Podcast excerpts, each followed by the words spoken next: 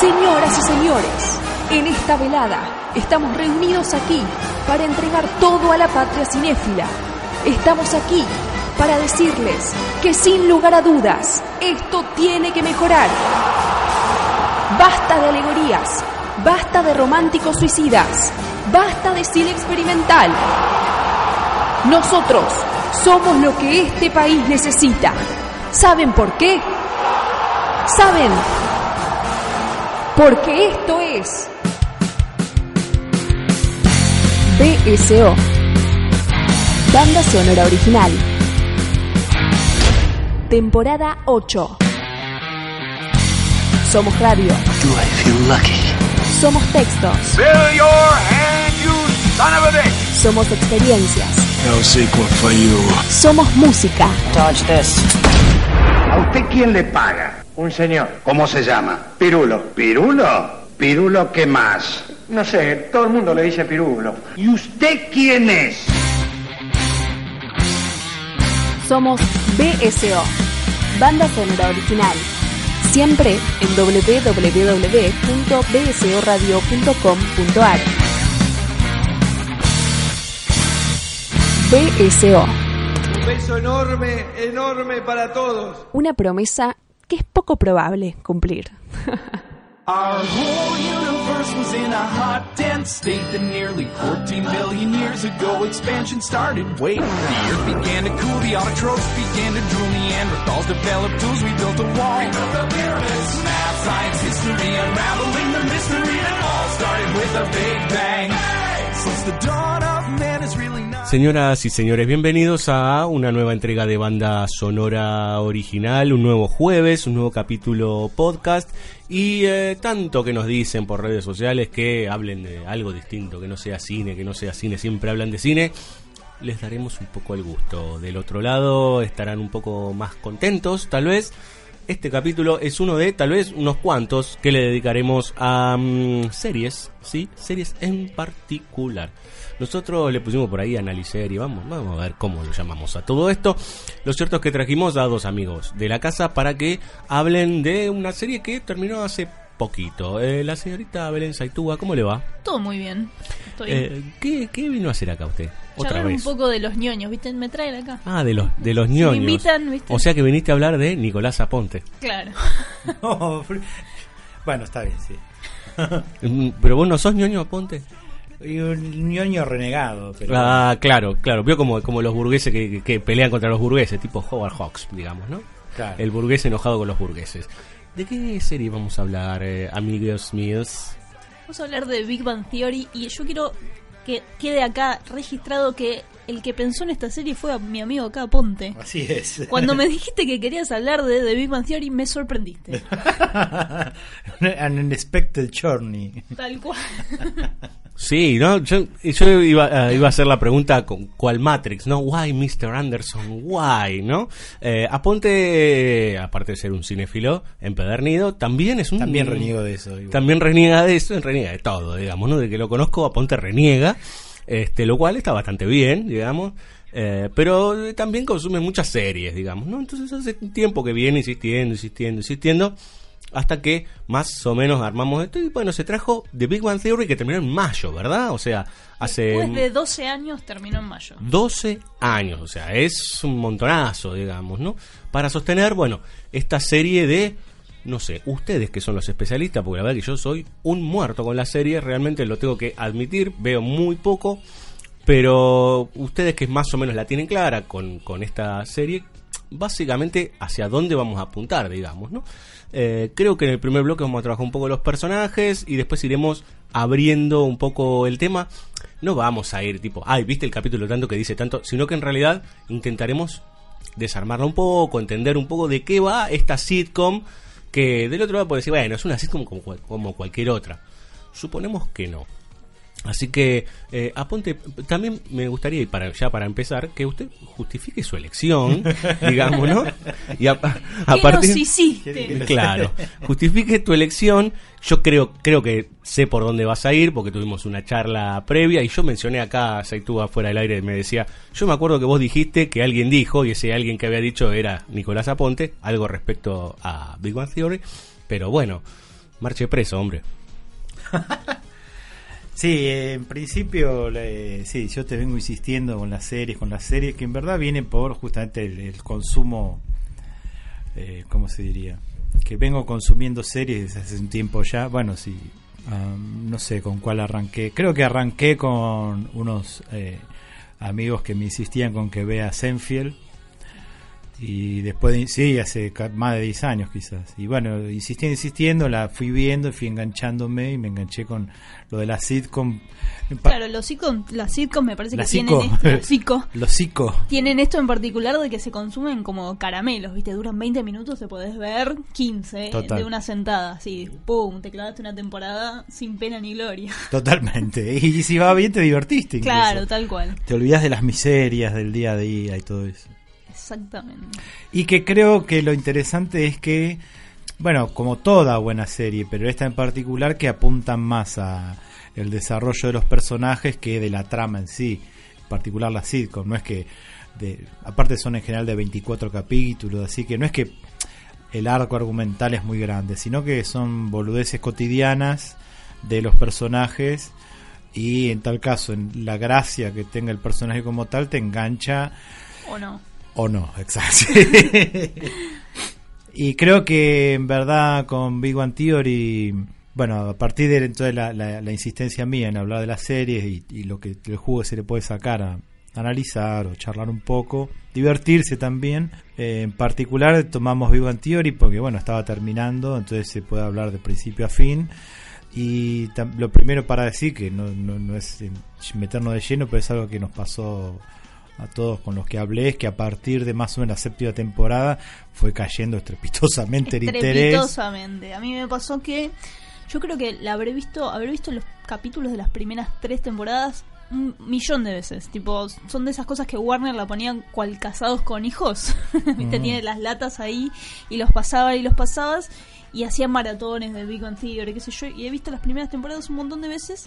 Y cuando, cuando propusimos esto, dije, bueno, voy a ver qué onda, qué, qué es lo que estará pasando en estas últimas temporadas. Porque más o menos yo sabía qué es lo que había en términos gen- generales qué es lo que pasaba a, a nivel argumental, como grandes hitos de la serie se sabían, porque una de las cosas que tiene que, bueno, si pasás 12 años al aire, la gente sabe de qué se trata, está como en el inconsciente colectivo para dónde va.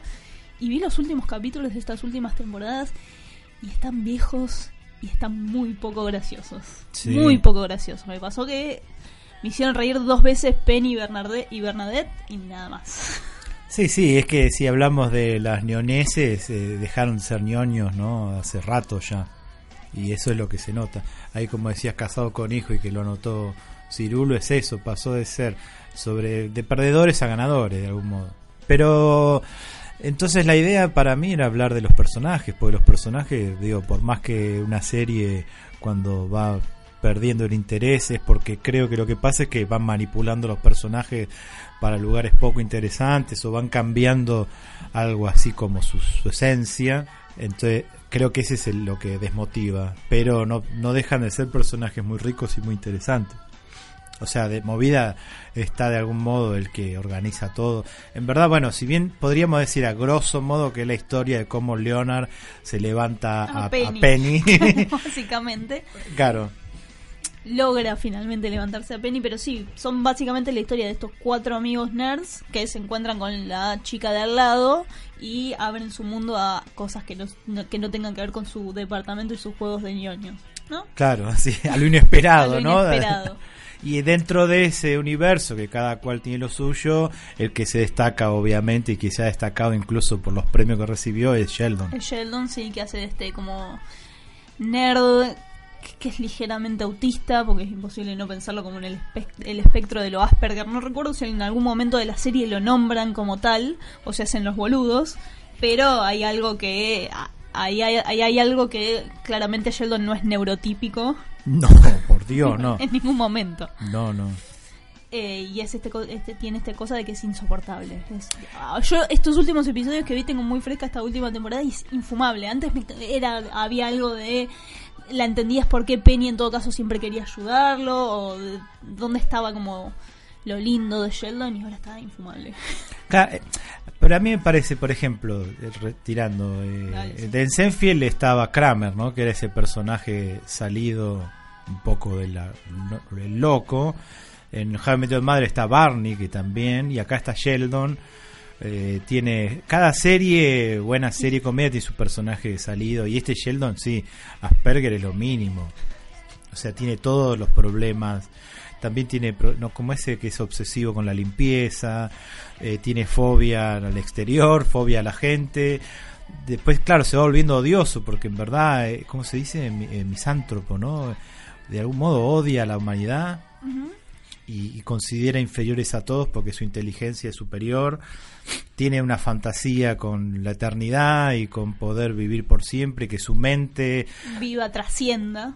trascienda y, y desprecia incluso el cuerpo, ¿no? Ese que eh, y las cosas cotidianas como no sé, tener que manejar un auto, entonces siempre también es dependiente de los demás.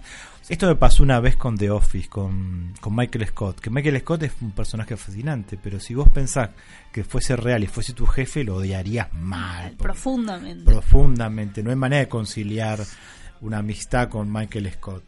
Porque es lo peor. Es ma- em, no. Y Sheldon también es lo Sheldon peor. también es lo peor. De hecho, claro, hay, hay cada tanto mo- momentos de la serie, hay un momento de puesta en crisis de... Pues Leonard... ¿Por qué lo estoy aguantando? Sea, Claro. cada tanto sí, Leonard es el, el mejor amigo eh, y Leonard es- tiene este perfil más bajo de el chabón que siempre fue pasado por arriba. Pasado por arriba por su madre, por sus novias, por sus amigos y ahora vive dependiente de Sheldon, digamos, de satisfacer las necesidades de este amigo insoportable. Y, y nada, básicamente eso le pasa a Leonard. Porque cada tanto le pasa esto. Bueno, ¿por qué lo estoy aguantando? ¿Por qué estoy sosteniendo esta amistad si la verdad que no me trae más nada que desgracias? Claro, eh, bueno, revisándola en las temporadas, no sé si 9, 10 u 11, no sé, son quilombo, cuando Leonard decide, decide, bueno, se casa finalmente con Penny y bueno, viene la cuestión de vivir juntos. Entonces, para vivir juntos, Tiene que dejar de vivir con eh, Sheldon. claro, y Sheldon no puede aceptar eso, porque también otra cosa de Sheldon es el orden, ¿no? Inmutable de las cosas y frente a cualquier cambio entra en crisis. Entonces Sheldon le tira el contrato, porque firmaron un contrato obsesivo como la mierda. Y bueno, entonces rescindir el contrato y, y hacer un nuevo contrato ahora de que son vecinos y esto Claro, y sí, lo sí, otro. como todo le tira como toda la carga legal arriba. Claro, entonces Leonard se da cuenta, pero loco, nunca hizo falta esto, nunca hizo falta nada, o sea, no, no hace falta esta relación ni nada. ¿Qué me ata acá? Simplemente me puedo ir a la mierda, pero por otro, entonces siempre está la pregunta latente, ¿qué me ata con él, no? Ujú. ¿Qué me ata con un tipo como este? Yo creo que no tiene respuesta. Creo que no tiene respuesta y creo que, sobre todo pensando en el capítulo final de la serie, que básicamente se pone en, en crisis eso, porque finalmente Sheldon y la, su ahora esposa Amy ganan el premio Nobel. Entonces van a recibir el premio, el premio Nobel, invitan a todos sus amigos y en medio de, de- de, digamos, del caos de eso, eh, Sheldon está obsesionado con que todos le den bola porque finalmente ganó, el premio Nobel y todos sus amigos empiezan a decir, che, no vale la pena estar acá pasándolo mal, tenemos todas nuestras vidas en Estados Unidos, ¿qué hacemos acá satisfaciendo las necesidades de este boludo? Y se cierra con una especie de discursito simpático de, bueno, yo al final los quiero, bánquenme, que me pareció como nada, conciliador, pero Sí, llega tarde, llega- no causa llega- llega emoción. muy tarde y aparte me pasó que es muy gracioso que reciben como marido y mujer el premio. Amy es esta la esposa de él que es tan rara como él, pero más bajada a tierra, digamos, es más racional y sabe entender ciertas formalidades de él, cómo relacionarse con las otras personas, de lo social y demás, entonces es un poco la que le dan la manito a Sheldon para que no sea tan pelotudo, por decirlo de alguna manera. Y empieza dando ella un discurso sobre, tipo, dice como unas palabras muy inspiradoras hacia las niñas y a eh, chicas que estudian ciencia y qué sé yo. Y Sheldon le interrumpe para hablar de sí mismo. Yeah, yeah. Le interrumpe para hablar de sí mismo y de sus amigos. Y yo dije, no puedo creer que esto posta sea el final de la serie. ¿Qué está pasando? en pos del humor, ¿viste? En pos del humor, viste, tipo, no pasaron por arriba ese, ese momento. Que son lindo. las contradicciones, ¿no? Son Entre humor y corrección política, ¿viste? O sea, ¿qué hacemos? ¿Por dónde vamos? Bueno, hagamos humor y a la mierda con todo. Pero bueno, el tema es con Sheldon, que de algún modo al o sea, la base, la base es esta, ¿no? Son todos ñoños, o sea, son todos nerds, son todos de algún modo y nada, sí, tienen problemas para adaptarse a lo que sería la norma social y lo único que pueden desarrollar es, de, si querés, su inteligencia, ¿no? La parte mental. Sí, y hay, algo de que ellos también no, nunca pueden relacionarse socialmente con los demás porque ellos se creen más inteligentes que los demás, ¿no? No, no solo Sheldon que lo exterioriza eh, con más honestidad hacia las otras personas que lo, que lo conocen, pero todos se creen mejores que el resto. ¿eh? Es, imposible, no sé, no, pensar las primeras temporadas de ellos dos creyéndose mejor que Penny. Oh, sí, claro, entonces por eso ahí se va complementando. Intelectualmente son superiores y eso es, como su el talón de Aquiles, ¿no? Porque digo, es lo que los hace quien son, pero también a, salvo a Sheldon, a los demás los hace sufrir mucho. ¿Qué cosa? El rechazo con las mujeres, el rechazo de la sociedad, o sea, de no poder tener amistades, de no poder, qué sé yo, integrarse en ciertos lugares. Entonces, bueno, esto un poco se cuela con la realidad, ¿no? Eh, los lugares comunes de los nerds, que son la comiquería, la Comic Con, lugares donde hoy por hoy está ese grupo de pertenencia. Pero digo, hay una parte de que lo padecen eso. De hecho, este Rajesh no puede hablar durante con las mujeres durante cinco o seis temporadas. Que es un poco insoportable, son muchas temporadas sin que pueda hablar con las mujeres, pero sí, hay algo de que... Eh, sí, de, sostener como el, lugar de lo femenino como, como por arriba, ¿no? Bueno, estas, las mujeres son como angelicales, entonces no les puedo hablar, entonces ¿qué puedo hacer cuando pasa?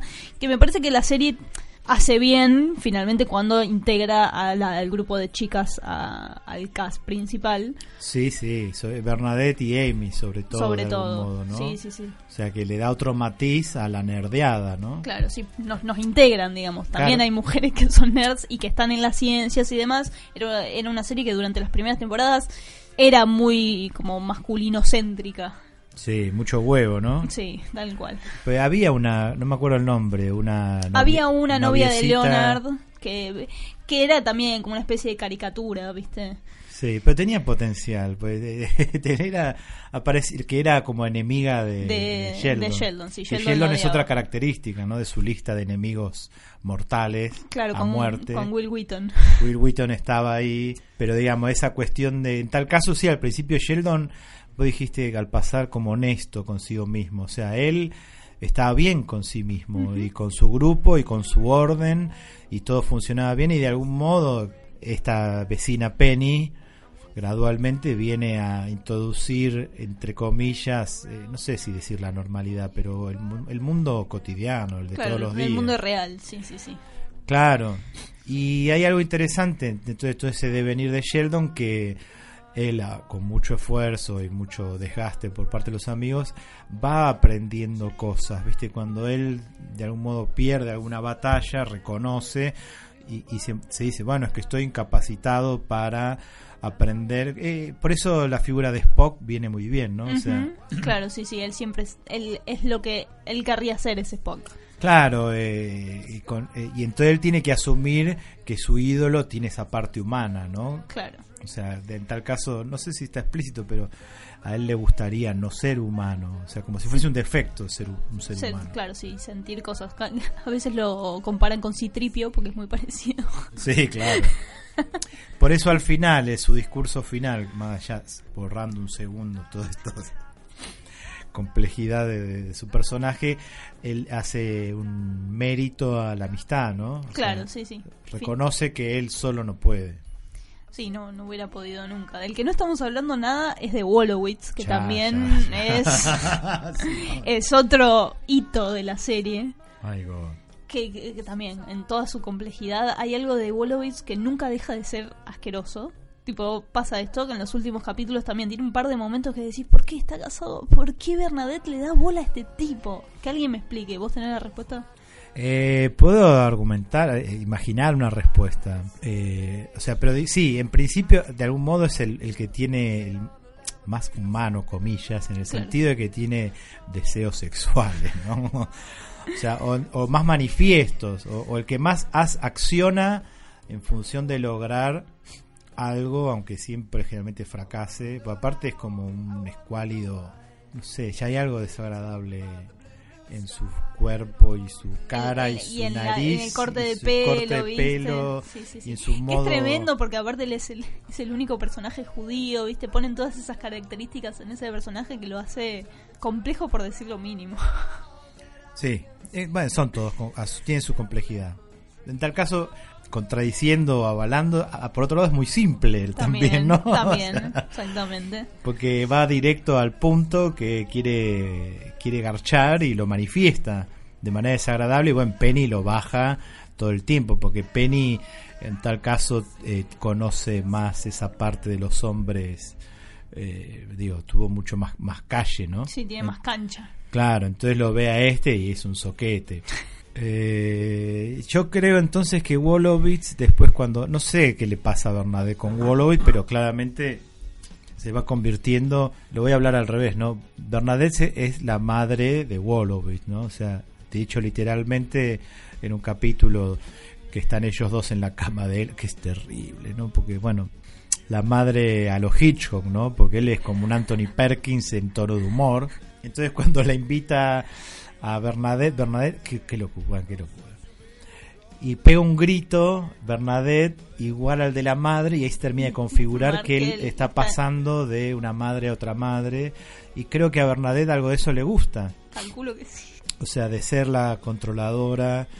Y, y eso en tal caso, personalmente es la más, si bien se estanca un poco la serie, es la que hace un pasaje más interesante, porque de ser la, no sé, peticita, chiquita, con voz chillona, ella controla los hilos y el destino. Hay- hay- yo conozco una mina, no voy a nombrar acá, pero que tiene esa característica, ¿no? Que una vez que arma su familia y asienta, eh, va controlando los hilos y va manejando el destino de los... A Penny le maneja el destino. O sea, la, la lleva donde ella quiere y siempre va armando todo como ella quiere y de algún modo también lo conoce al pibe y lo controla. Le dice, eh, porque él tiene la fantasía de, de ser hombre, ¿no? Claro. De convertirse en hombre. Son todos niños, ñoños. Es el que más sufre el integrarse, por ejemplo, cuando es astronauta, ¿no? Claro. Se Sí, quiere sí, es- integrar al mundo de los hombres. Soy astronauta, soy macho, etcétera, etcétera. Y siempre todos le dicen, no, No lo sos. no lo sos, nunca lo vas a hacer. Y, y bueno, y Bernadette acepta eso de algún modo y, y lo trata como un niño y supongo que es un instinto maternal, podríamos decirlo, perdón que, pero bueno, los ¿Qué sé personajes funcionan así, claro. Claro, sí, tal cual. No sé, no sé si nos gusta, pero que funcionan así, funcionan así. Claro, pero sí, eh, qué sé yo, a veces viste un enganche de la trama va para adelante y no queda, claro, porque ella trabajaba con Penny en el, en el bar. Claro, sí. Pero también es, es, es doctora en, no en ciencias, en bio... Algo con la biología, recuerdo, ¿no? Lo trabaja una farmacéutica, que Una es un tema farmacéutica. terrible que lo vamos a dejar para más adelante. Bueno, como habrán visto, eh, los muchachos eh, conocen, la muchacha y el muchacho conocen eh, bastante de la serie eh, y yo los escucho muy, muy atento. Vamos a escuchar eh, un poco de música. A Ponte hicimos como una selección de música ñoña. Excelente. Vamos a escuchar a Atomic Rooster. Esto no es nada ñoño, esto es rock and roll. Atomic Rooster con el tema, mira, justo que hablabas de Bernadette, Control You.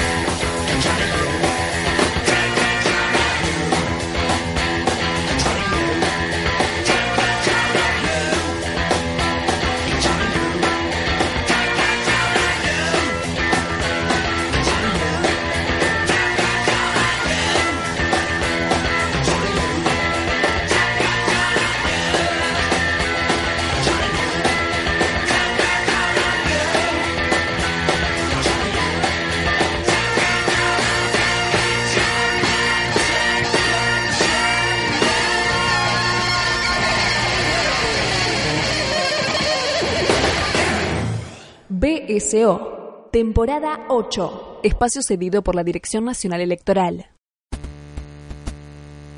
¿Cansado del pasado? Vote lista 800. Sara Connor, presidenta. Prometo que tomaré las armas para forjar un futuro mejor. Vote lista 800. Sara Connor. Para que el Skynet no vuelva. Hasta la vista, baby. Otra vez.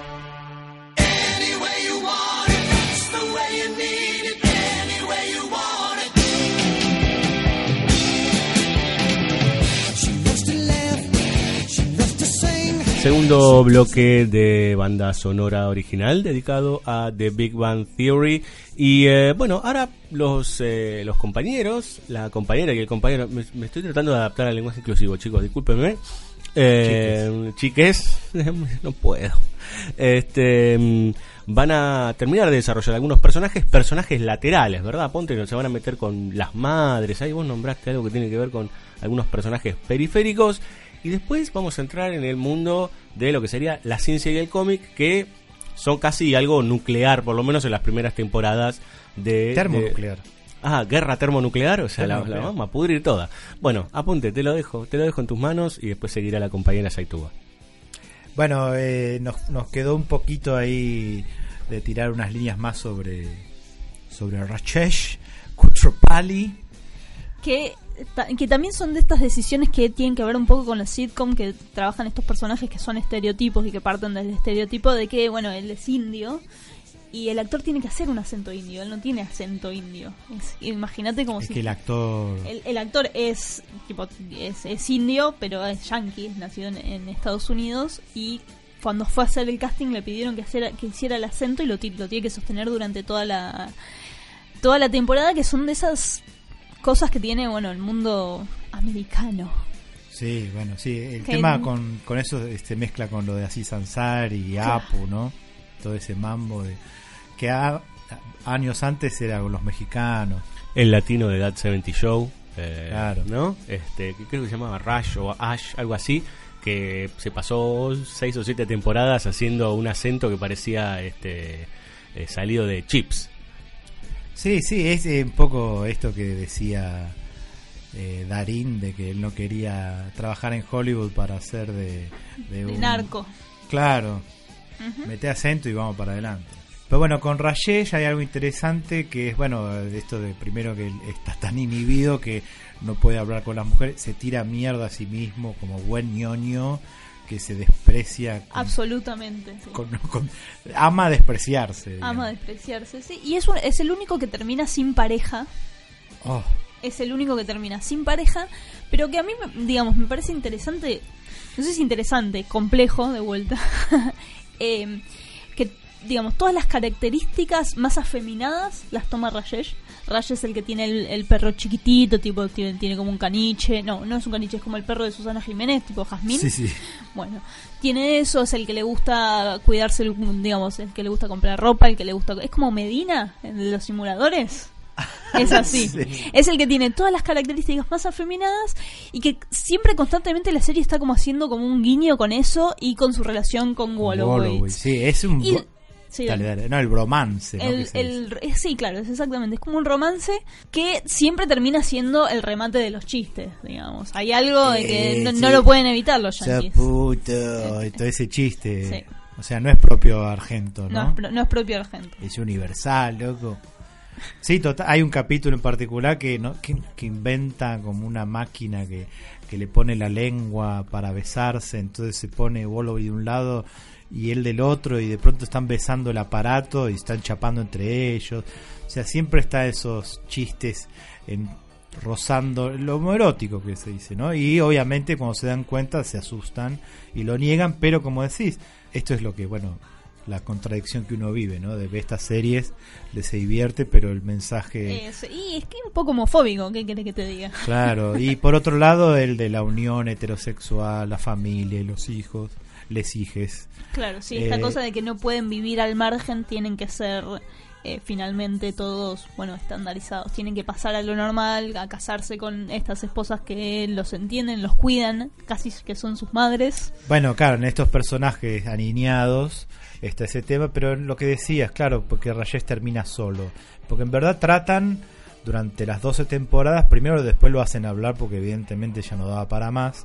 Es decir, él se da cuenta que con chupando se desinhibe, lo dejamos ahí, pero la desinhibición con el alcohol. Después no, no me acuerdo bien qué mierda, qué, qué hace, qué, qué pastillas. Algo así, eh, y a partir de ahí se da cuenta que puede hablar y después empieza, de pronto sale con dos minas. O sea, tratan de darlo vuelta, ¿no? Para el otro lado y en la última temporada conoce a quien tiene que conocer. ¿Cómo pueden ser tan boludos? A una mina hindú que es la conoce por los padres, ¿no? La- El famoso, famoso, famoso dentro de la Qué cultura. terrible, qué terrible. Todo muy terrible. Igual la termina dejando a la chica. ¿Qué sé yo? ¿Qué, qué nos quiere decir de Bang Theory? Todavía no sabemos. Pero aparte es Wolowitz el que le dice, no, déjala, vení, sé nuestra mascota, boludo, mucho Ah, mejor. Fuerte. No, vos sabés que yo estaba pensando. es fuerte, ver que nuestra mascota. Eh, no, estaba pensando que vos decías por qué pasa esto que eh, se, se sigue viendo muy claramente con toda esta cuestión progre que parece mostrar la televisión norteamericana, bla, bla, bla. eh, toda esta idea de, de la homofobia. A mí me da la sensación, pensándolo en contexto, debe pasar en otras cadenas, pero esto es Warner, ¿verdad? Warner es el Telefe digamos, ¿no? Digo, yo tengo el recuerdo que salió la serie de Hellblazer.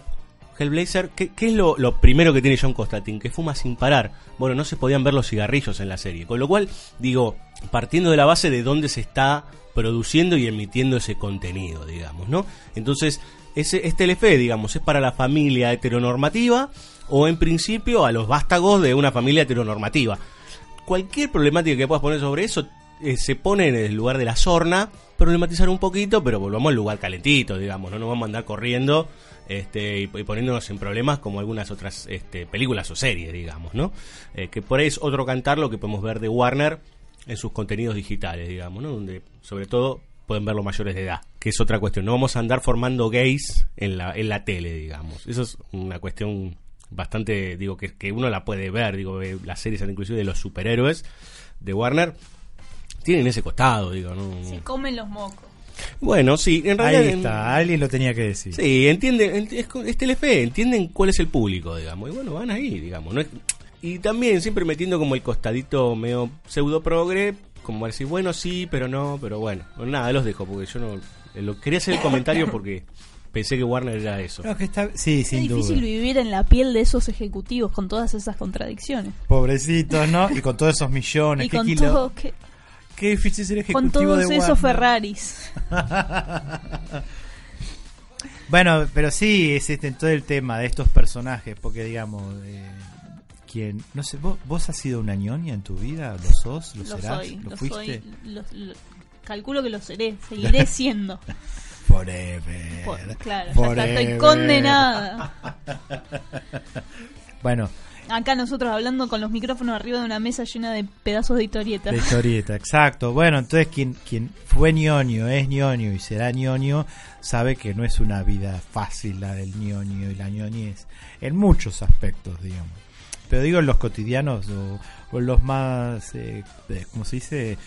Próximos que es relacionarse con el mundo, en líneas generales, o con los demás, con los otros. Entonces estos personajes que tienen conflictos muy serios, ¿no? Porque en verdad el de Rayes es muy doloroso, ¿no? Él quiere eh, ser normal, ¿no? Quiere amor, quiere integrarse y no puede, entonces cuando le dan toda esa vuelta eh, y lo terminan transformando en otro prácticamente, ¿no?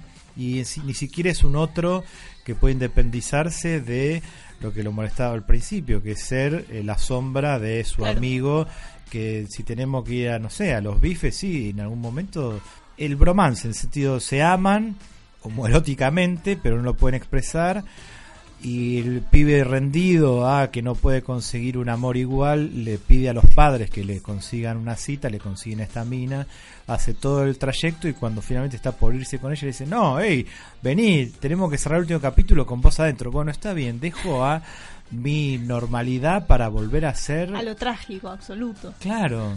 Sí, porque hay algo de, digamos, de, de toda la serie y de mucho de lo que le pasa en estos cuatro personajes nerds, porque me parece que las mujeres lo tienen un poco más claro de que ellas son lo que son, sobre todo con Mm. Rush, de que nunca pueden estar, nunca terminan de estar orgullosos de que, bueno, le gustan las historietas, le gustan ser, le gusta ser ñoño y ahí y hay un orgullo en el ser quien soy en, y en no arrepentirme y en mm, no tener que buscar la normalidad como fin.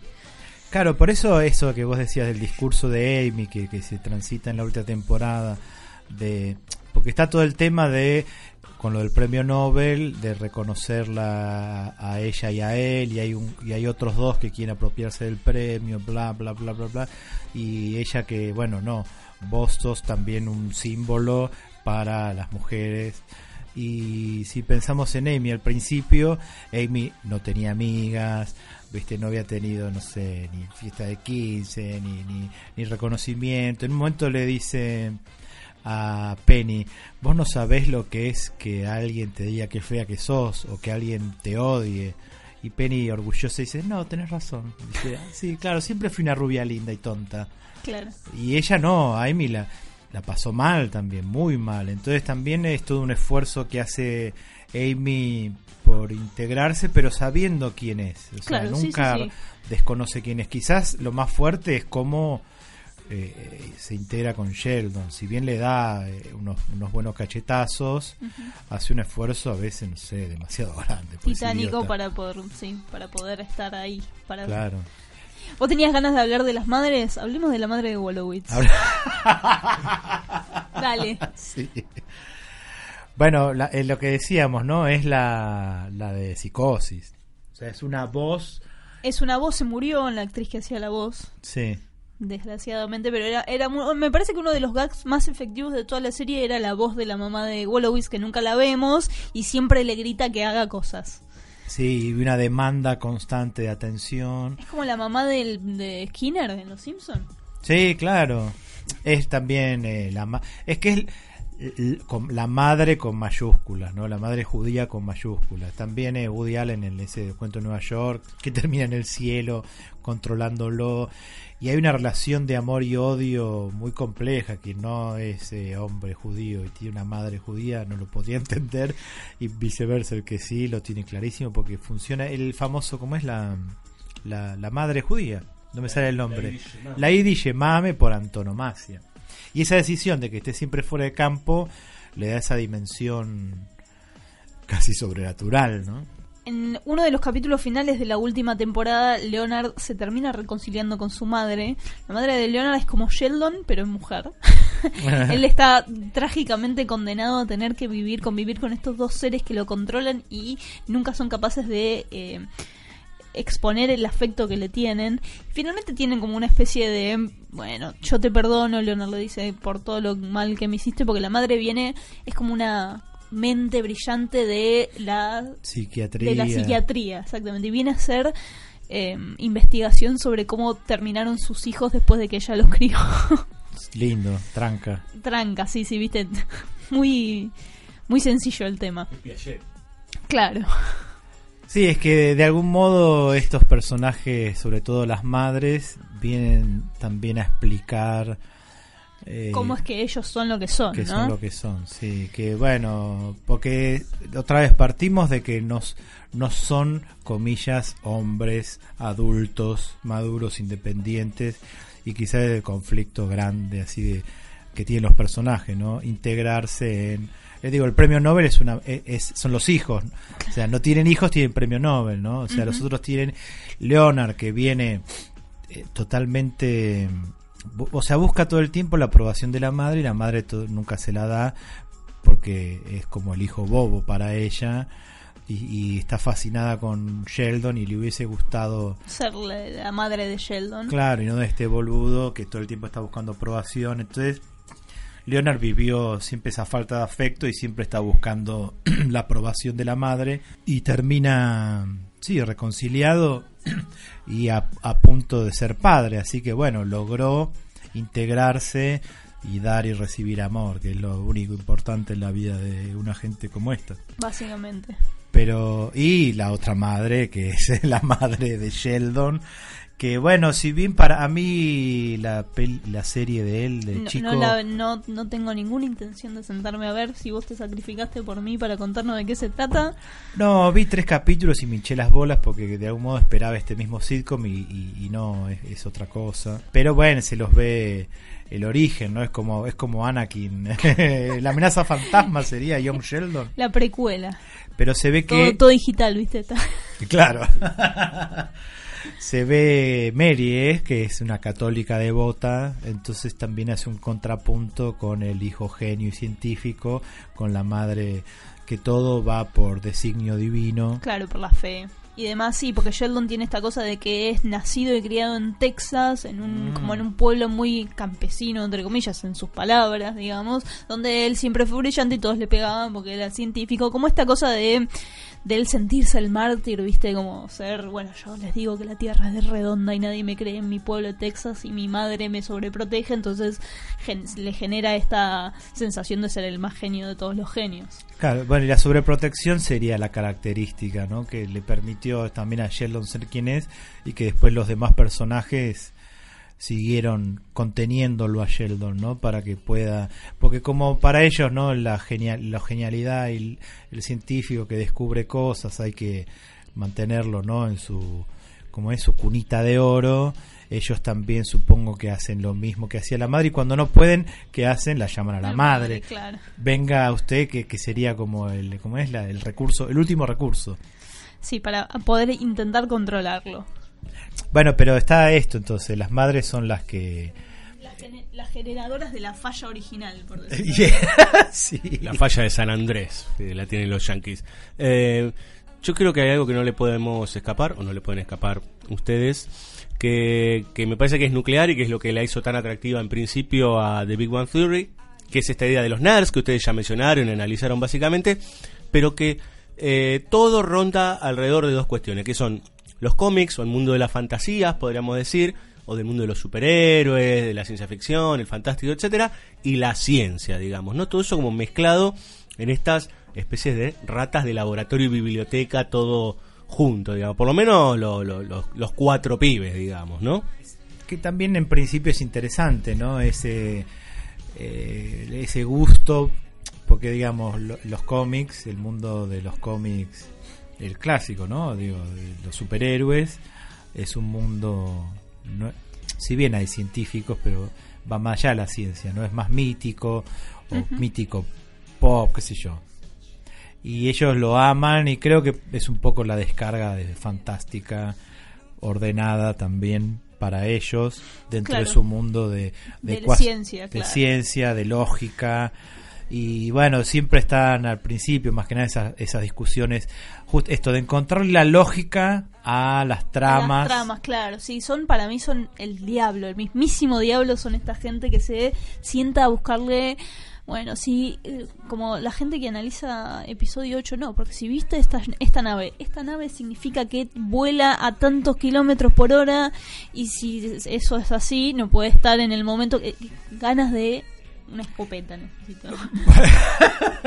bueno no, de- no Hay gente- hay escopeta acá Hay gente que hizo un diccionario y habla Klingon, chicos, o sea, eh, a ver, Bueno, pues eso, el huevo o la gallina, ¿no? Eh, esta gente ya estaba y la serie les da entidad y retroalimenta todo ese universo. De hecho, yo no sé cuándo fue la primera Comic Con en Argentina, pero no fue hace mucho. y ahora hace cinco años. Es muy poco tiempo. O sea que algo, supongo, quizás invento un poco, ¿no? De que esta, este Big Bang Theory ayuda, ¿no? A, a darle más aire. Eh, O sea, en los 90 hubiese sido el lugar ideal, del uno a uno, de, las de las importaciones, ¿no? Que te comprabas todos los juguetes. Claro, sí, ellos son estos. teníamos Fantabaires. Teníamos Fantabaires, bueno, claro, que sería Simicon- sí, símil Comic Con. Sí, ellos son esto, estos nerds que son los nerds coleccionistas, los que les dan bola a tener todas las figuritas del álbum, a tener todas las con los, lo- los issues del número uno de Superman, qué sé yo, que, no sé, co- como para mí en- entran en esta lógica Ready Player One de ver cuántas eh, digamos, cuántas referencias a la cultura pop puedo encontrar en la pantalla y porque sé más que todos los demás y porque sé que quién nació en qué momento y que tal personaje vino de tal planeta, me da Ay, Dios. me da prioridad, digamos, me, hace ser sentirme superior sobre los que no son nerds de verdad, entre comillas. Hay muchas interpretaciones. Yo sabes que también siento que esa necesidad de saber, de, de, de encontrar respuesta, un poco atenta contra... eh, va, eh, para no ponerlo tan polarizado, encuentran placer en quitarle el placer a disfrutar de la fantasía eh, sin más de que Superman vuela y pero en otro capítulo salta y discu- al discutir sobre eso ellos disfrutan de eso pero pierden el placer que tiene simplemente contemplar una fantasía Sí, y yo agregaría que eh, toda esta cosa de la memorabilia y del acto nerd llegado hasta el límite, para mí es como una especie de escudo de contención, digamos, ¿no? Bueno de la de- parte emocional y, Y sí, porque hay algo en el mundo, no sé, te voy a decir una estupidez, pero naciste feo. Y eh, eh, ¿A todos, te dicen, todos te dicen que eso- yo cuando me miro al espejo todas las mañanas. ah ok. Eh, pero entonces, este, eso de alguna forma te, te, te está trabajando como una especie de escudo, digamos, ¿no? Entonces vivís en ese mundo de fan- digo, para irme hasta, no me voy a ir hasta Shyamalan, digamos, ¿no? Con esta cosa de todavía podemos entender en los cómics lo que nos pasa hoy, qué sé yo. Sino que en realidad, bueno, que igual estaría bueno entender algunas cosas de esas es que te, te volvés una especie de súper profesionalizado, aun- aunque no, del saber cuántas figuritas tiene la última colección de Flash, digamos, ¿no?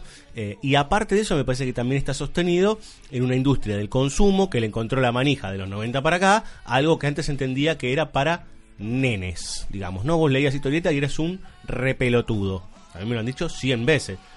Por suerte, por suerte, llegaron los 90 para abrir un poco eso. Pero por desgracia, eso se convirtió en un sistema de superconsumo masivo que llega, para mí el epicentro está en dos lugares, en Big Bang Theory y por otro lado en Marvel, digamos, ¿no? En, la- en la- en el seriado de veintipico de películas de Marvel.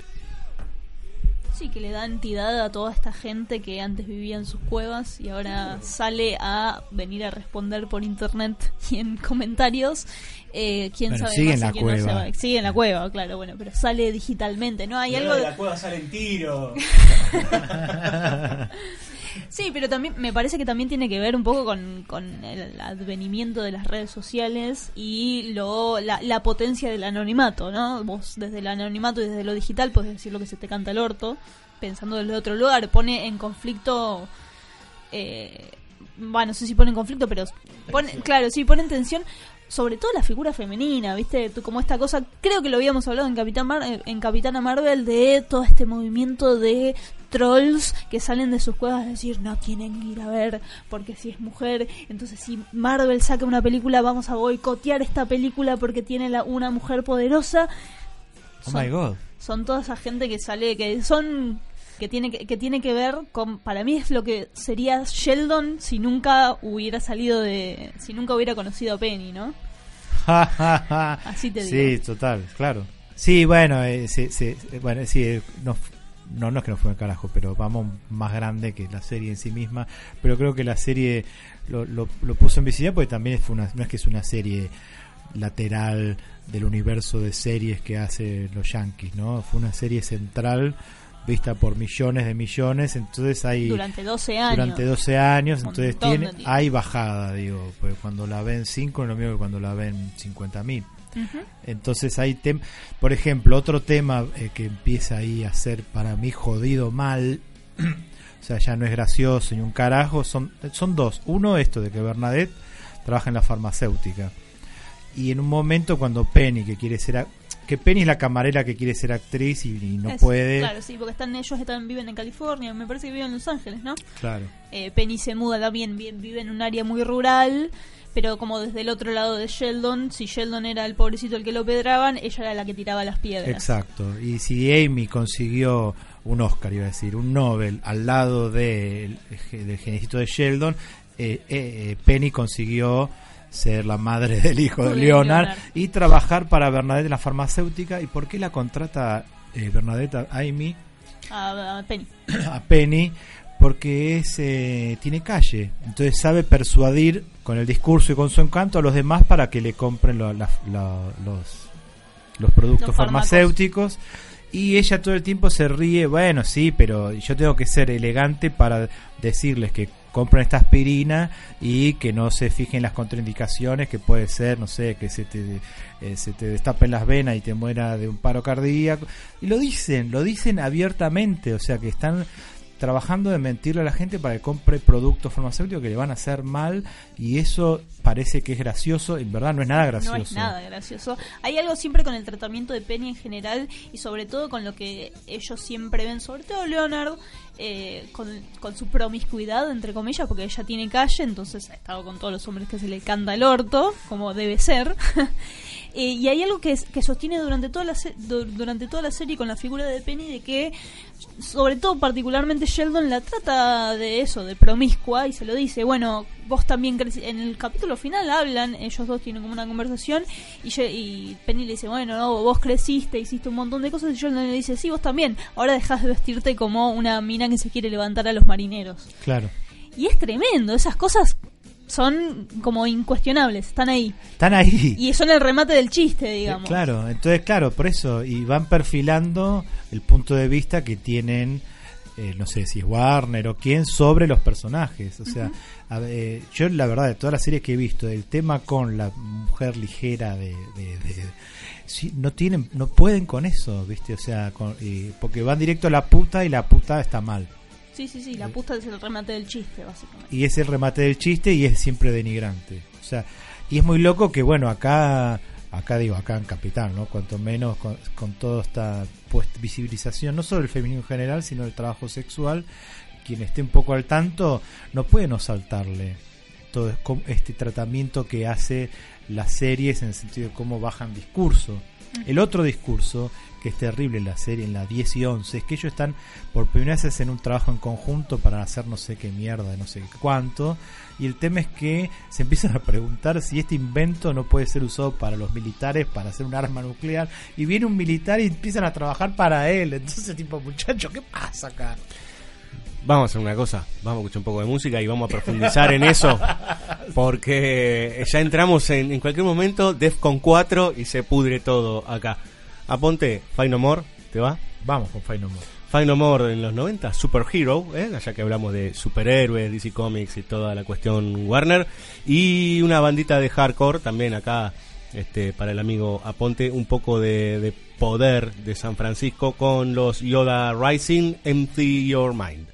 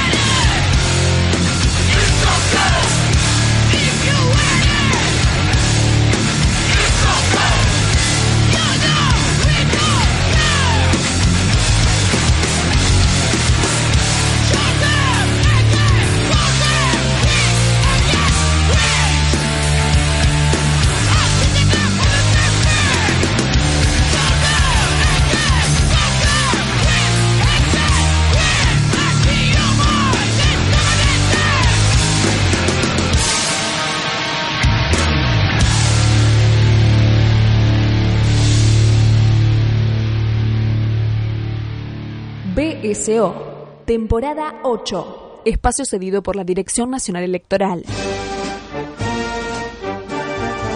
Vote Lista Negra, Anakin Skywalker presidente. La fuerza, eso que siempre estará contigo mientras yo te deje, por nuestros hijos, por nuestros nietos. Bueno, los míos no. Vote Lista Negra. Anakin Skywalker presidente. Por una república. I must obey my master. En llamas.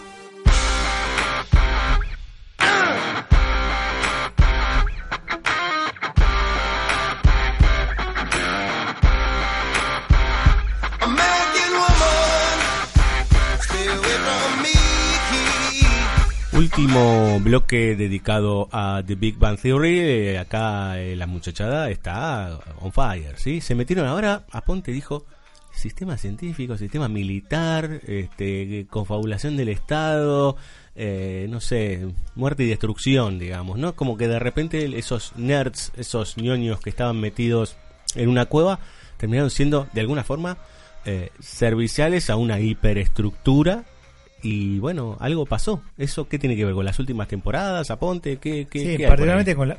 Es que cuando ves la curva... Y, eh, dicen que la hay que terminar en las 7, ¿no? La- las series. Por eso una que a mí me gusta mucho, que es Community, termina en las 6 y promete una película en algún momento de su puta vida que nadie sabe cuándo. Pero creo que esto... ¿Lo hablamos o no lo hablamos? A ver, yo lo voy a decir y en tal caso vemos que la serie empieza a caer cuando empiezan a empezar a, a emparejarse. Eh, creo que lo hablamos, no, nunca lo dijimos frente a los micrófonos. Ok. Bueno, entonces a partir que empieza a emparejarse, o sea, eh, Penny con Leona, Sheldon con Amy, Wolverine con Bernadette, y bueno, Rush empieza a hablar, la serie cambia su carácter y van buscando otras cosas para armar algún tipo de trama, ¿no? Empiezan a aparecer también más invitados, ¿no? Se vuelve autoconsciente de sí misma. No, aparece por ahí Stephen Hawking y que sería, ¿no? Un cerebrito, bueno, el cerebrito, ¿no? Por antonomasia Stephen Hawking y se ríe de sí mismo y, y qui- es como quién tiene más poder, ¿no? Stephen Hawking o Sheldon, que es un claro. Claro. Entonces se, se invierte, ¿no? La fantasía de la serie cobra más importancia que la realidad de los descubrimientos de Stephen Hawking. Entonces, a partir de ahí empiezan a aparecer otros temas un poco más menos graciosos como estos de Bernadette y la farmacéutica y todas las cosas que hace ella para conseguir siempre lo que quiere e ir en contra un poco de los, la burocracia eh, cómo ellos tienen que transar o no con los milicos eh, y esto que a vos decías también, ¿no? O sea, cómo ellas se integran a la normalidad y se vuelven de independientes, ¿no? Y buscando un sueño, Penny, a esposa de. Entonces pierden su potencia. Eh, sí, hay algo, hay algo de eso muy poderoso. Y yo estaba pensando recién que es imposible no pensar el, el quehacer científico ligado a este tipo de, digamos, de, de prácticas, como lo, lo militar, está siempre ahí. Aparte que suele ser trama o, digamos, tema principal de, de alguno de los cómics de, a los cuales estos nerds hacen referencia. Mm, Para que claro. finalmente se hagan cargo de esto de esta manera es, es un poco terrible. Sí, porque eh, tanto los cómics como el cine de terror está el, el dicho mal y pronto el científico loco, ¿no? O qué sé yo, desde Frankenstein también, ¿no? El, el tema de la obsesión por el saber y cómo va determinando la- lo que es la naturaleza y lo artificial. Sí, O sea, el saber eh, ligado a la responsabilidad práctica de ese saber adquirido. Claro, Sheldon sin duda podría ser eh, cualquier villano de cualquier serie de cómics, ¿no? Pero como está hecha por Warner, es el simpaticón. Sí, de algún modo tiene a sus amigos que lo bajan un cambio, pero él ha manifestado muchas veces su desprecio por la humanidad, así que su salto a la maldad, ¿viste? Está ahí, es, Está es ahí. un paso. Es un- lo, lo- que dejar Amy. Claro, exacto, es claro, eh, porque es otra, el renegado despechado que se convierte al mal porque la mujer lo dejó o porque no sé qué pasó o porque no le dieron la subvención para su Para su, trabajo científico. Su trabajo científico, entonces lo hace a escondidas y se genera una equivocación o una imprudencia y chao, saltó el mal y hizo, no sé, un quilombo, pero por suerte hay un superhéroe del cual ellos también se fagocitan con eso. Entonces sí, están ahí toqueteando entre los dos bandos. O sea, ellos pueden amar a los héroes, pero ellos son quizás... Bernadette es claramente, lo dice ahí, ella está en ese eje del mal, digamos. o sea, ella nos vende todos estos medicamentos que nos, nos hacen bien. O, o, nos alejan de, para el que tenga la fantasía viste del mundo de la madre tierra y la ecología, nos alejan del mundo natural. Pero bueno, lo consumimos como entretenimiento, entonces, no sé, no sé qué, qué nos pasa. Eh, cuando lo incorporamos a ellos, porque también el Basinga, ¿no? Las remeras que usa Sheldon, que son todas de superhéroes, ¿no? Cuánto la hemos visto replicadas por la calle, esto que te dio la Comic Con, ¿no? O sea, ¿por qué si teníamos Fanta no no es que volvió Fantabaire, trajimos la Comic Con, el cosplayer, ¿no? O sea, que ahora está integrado y está bien, eh, ¿qué esconde detrás de todo esto? Para mí todo esto la, la, la, ¿cómo se dice? El eslogan de Big Theory cuando salió era Smart is the new sexy, o sea, eh, el inteligente es el nuevo sexy, o sea, bueno, qué sé yo.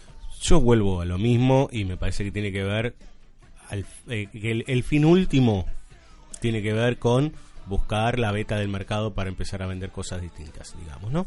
Eh, lo que yo me ponía a pensar, vos hablabas de cosas que son muy serias y que la, que la mmm, y que la serie habla ligeramente, por decir. Pero la, la, pregunta es, yo no siendo un consumidor asiduo de Big One Theory, o por lo menos no teniendo esa mirada sobre la serie, ¿todas esas cuestiones se miran desde un lugar irónico o se habla desde un lugar completamente asimilado dentro de ese universo? Es la segunda. No más que, o sea, completamente asimilado. Está dentro de esa idea y... Ah, te digo una boludez, ¿no? Pa una boludez, ah, para no responder directamente. El otro estaba pensando en, en, en, en la intro, viste que, bueno, hacen esa línea de tiempo a los pedos del universo y termina con ellos sentados en el sillón, en el sillón comiendo comida delivery. Uh -huh.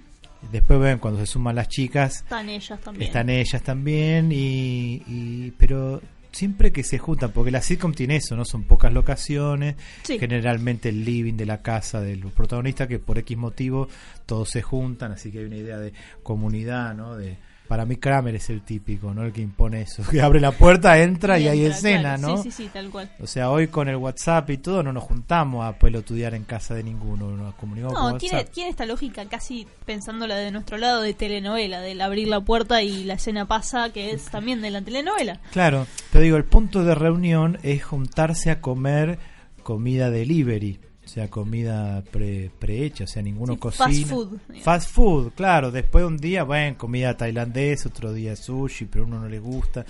Entonces ahí ya también es también un modo de, de hacer una bajada. Ninguno cocina su comida, porque son unos niños que no saben ni cambiarse los pañales. Pero pensando hoy, viste, en, en cómo se nos impuso tanto el Uber como Rappi, Globo y todos estos sistemas de delivery, también es una manera de, de la comida pre procesada. procesada y prediseñada y todo a tu alcance. Entonces, eh, no sé hay... lo que quiero, pero lo quiero ya. Claro. ¿No? O sea, rápido. Todo tiene que ser. Bueno, son las redes sociales, es el, el mundo de lo instantáneo, digamos. Todo requiere un like o una reacción inmediata. O sea, todo lo haces en función de un reconocimiento, de una respuesta automática. Vos pedís comida y automáticamente te dicen te la llevo. Y así todo, digamos, ¿no?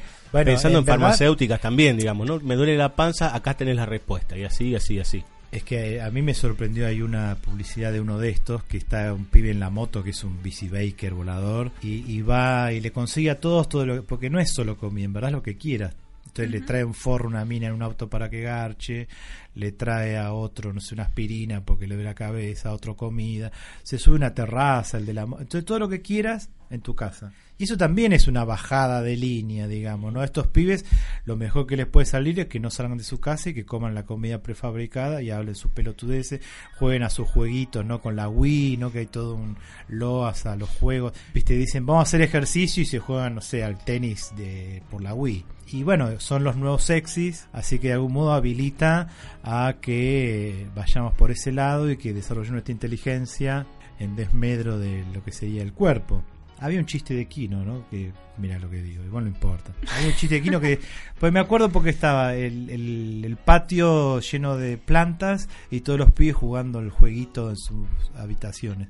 Yo decía, che, pero qué exagerado. Sí, y nunca está puesto, digamos, en favor de la creación de comunidad que puede, que puede pasar a partir de el, el juego o lo, lo lúdico como manera de reunir y manera de... em, ¿Cómo es que se llaman? De, de crear comunidad con eso. Es simplemente el- el- el- la distracción más próxima que pueden hacer Está bueno.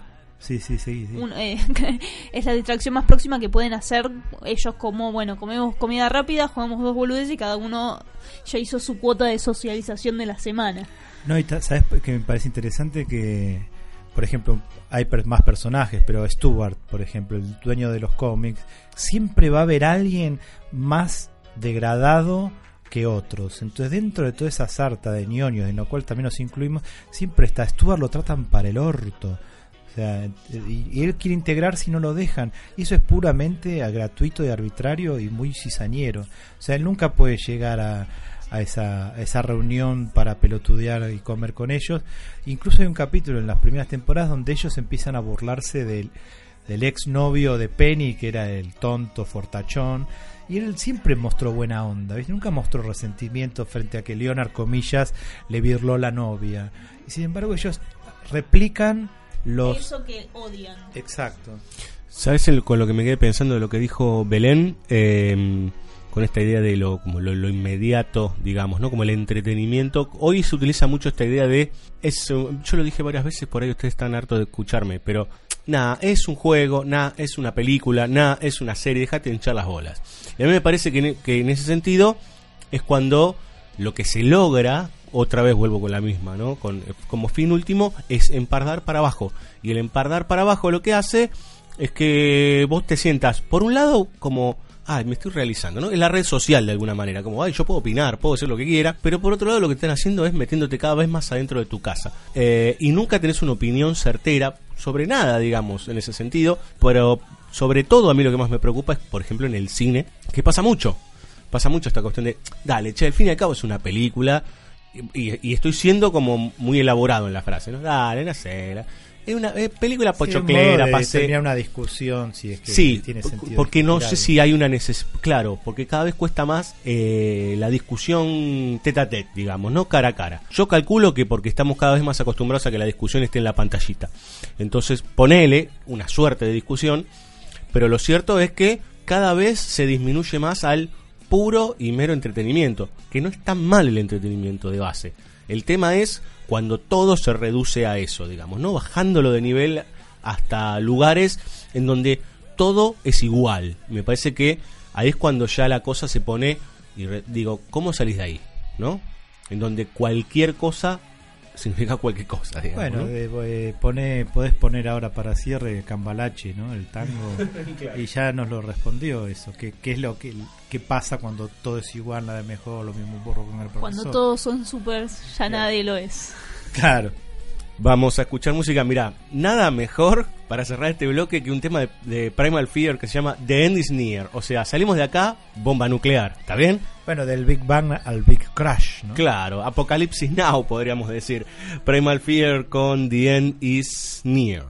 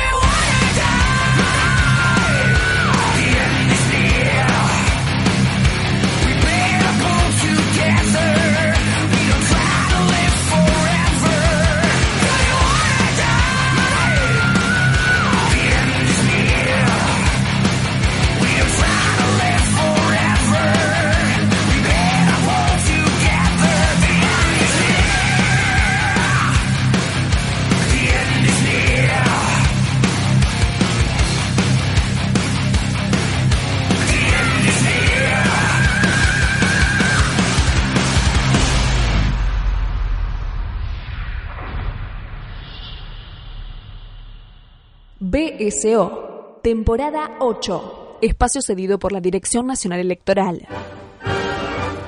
Decisión y templanza, para que tu día sea tu día.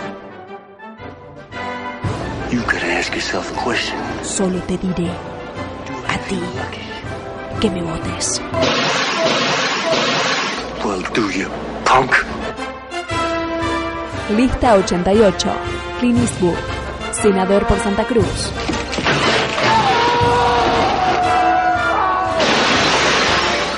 Por una nación de armas tomar.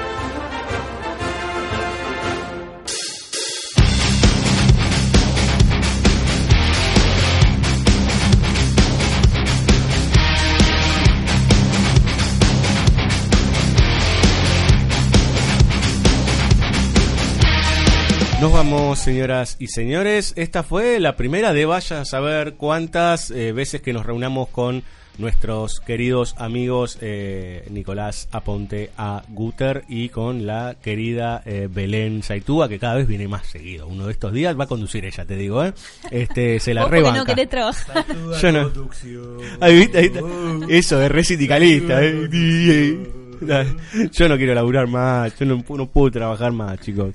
Eh, los- les agradezco mucho. La verdad que yo, casi de mediador entre lo que ustedes hablaban, la- yo creo que del otro lado la han pasado bien, o supongo que la pasarán eh, bien. Gracias por estar del otro lado, gracias a todo el equipo de Banda Son Original, Fabio Villalba, a eh, Dani Jorquera, a los amigos de Bahía Blanca, a Andrés Cirulo, nuestro webmaster, a todos, a todos, a la gente de Monte Hermoso, a la gente de la sala llena, les agradecemos por acompañarnos y por hacer que BCO cada vez sea más grande, ¿sí? Nos escucha cada vez más gente. En algunos capítulos, iremos viendo cuando los vamos mechando, volveremos a hablar eh, de series.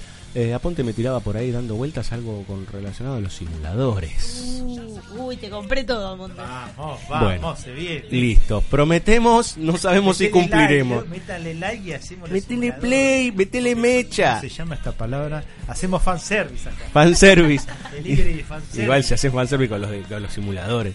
Este, bueno, ¿quién les dice? En unos cuantos capítulos los tenemos de vuelta a los chicos, a, a los chiques, hablando de toda esta cuestión relacionada con una serie que ya dejó de, de presentarse hace muchos años, pero que sigue muy viva en nuestro país. Gracias, doña Belén.